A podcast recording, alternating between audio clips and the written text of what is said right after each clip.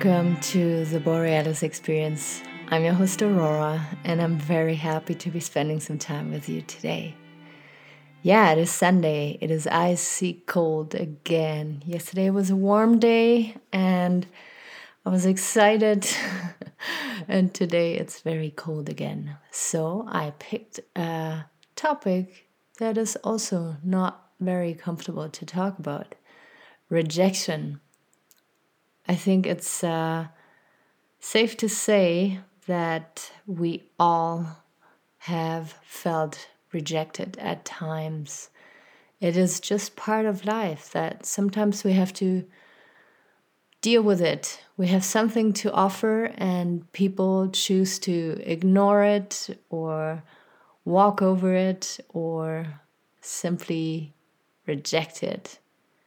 So, how can we learn to be a little more resilient? Some of us are deeply hurt when feeling rejected. We feel rejected, and not only rejected, but abandoned and pushed away and questioned. And it goes so deep that we question our whole existence and being. And this cannot be. We have to become more resilient.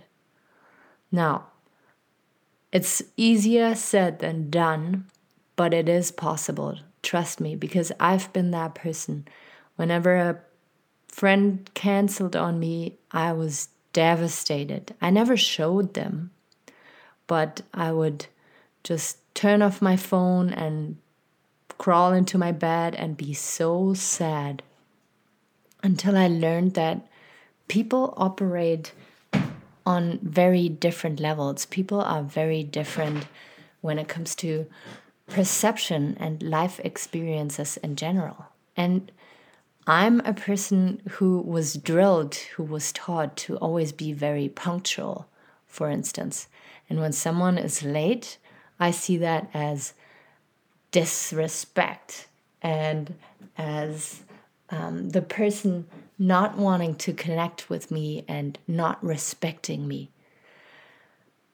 And I lived like that for the longest time. I was always mad and sad without showing it to the outside world when somebody was late.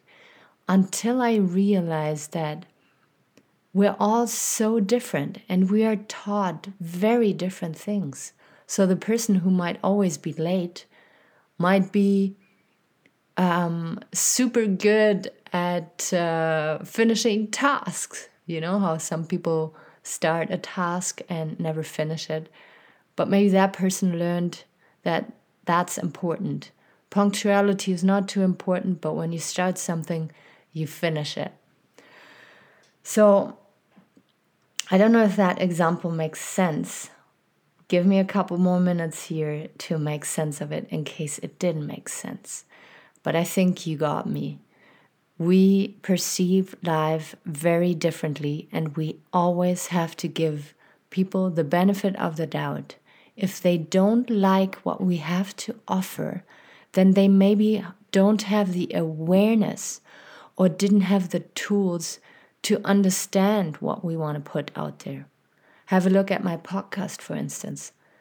My family knows what I'm doing and they ask questions at times, but they're not really interested because my content is challenging and yeah, makes them look into the mirror and it creates huge discomfort for them. So, of course, they will not totally embrace it or even reject it because it is not creating comfort for them.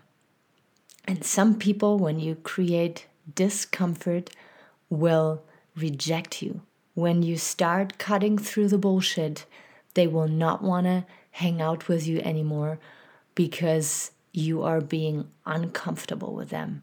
And that's a reality we all have to face when we wake up and realize that we've been sleeping for so long and we see people around us still sleeping and we want to help them wake up, but they don't want to wake up just yet. Everybody wants to wake up, but they want to do it at their own pace. And some people only do that just, yeah, before dying on their deathbed. So, when it comes to rejection, you really have to be confident with what you have to offer. And you have to trust that the more you try, the more you go out there and shine your light, the more you will attract people that are resonating with what you have to offer. You will also encounter rejection, but rejection will not hurt you as much anymore because you will focus more on the people who resonate with the content than the people who don't. You will not take it as personal anymore.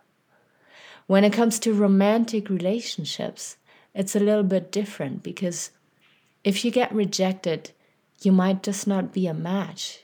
They might be a match for you from what you see, but maybe you cannot see into the inside of that person, and that person is rejecting you from the inside because you're not a match, a deep, deep match that is meant to be.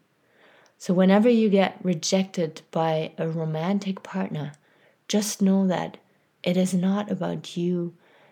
And maybe, yes, it is about you, but it is not about your worth. You're not um, not lovable. Um, it has nothing to do with that. It maybe has to do with the timing, that it is the wrong timing, and that the person still has to heal in order to connect genuinely. Or maybe it is you who still has to heal. Sometimes we run around with open wounds, you know, if we could see the emotional wounds that we carry around, and people can clearly see them and they can see that you can't connect with them, but you are still so unaware of your own pain that you keep feeling rejected. Instead of sitting down with your pain and healing your wounds, you run around and want to make those connections, and people keep rejecting rejecting you, sorry, until you learned your lesson. So, what I want to say here today is the next time you feel rejected or you are rejected, think of my little episode here and think about yourself if you need more healing more time, or have compassion with the other person. Maybe they need healing and more time.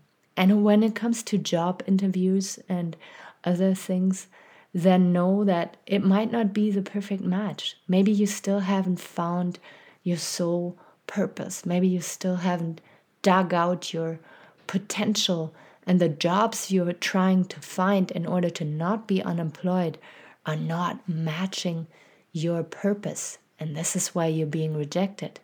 Not because you're dumb and useless, because you are still not aware of your process, of your healing, of your capability, your ability, your value. Maybe you're still looking for jobs that are, um, you know, minimum wage. Maybe the universe or whoever you believe in, the bigger force, is forcing you to step out and to finally see your value. So please, next time you feel rejected, remember this little episode here that I put out for you and know that you're incredibly lovable and useful and necessary and so needed out there. But maybe you're not aware of your wounds that still have to be healed. Maybe you're not fully aware of who you are in this world, and you have to get to know yourself better. This is what the Borealis Experience podcast is all about to connect yourself back to your heart and your soul. I'm sending my love out there. I will be out there tomorrow again. Take good care of yourself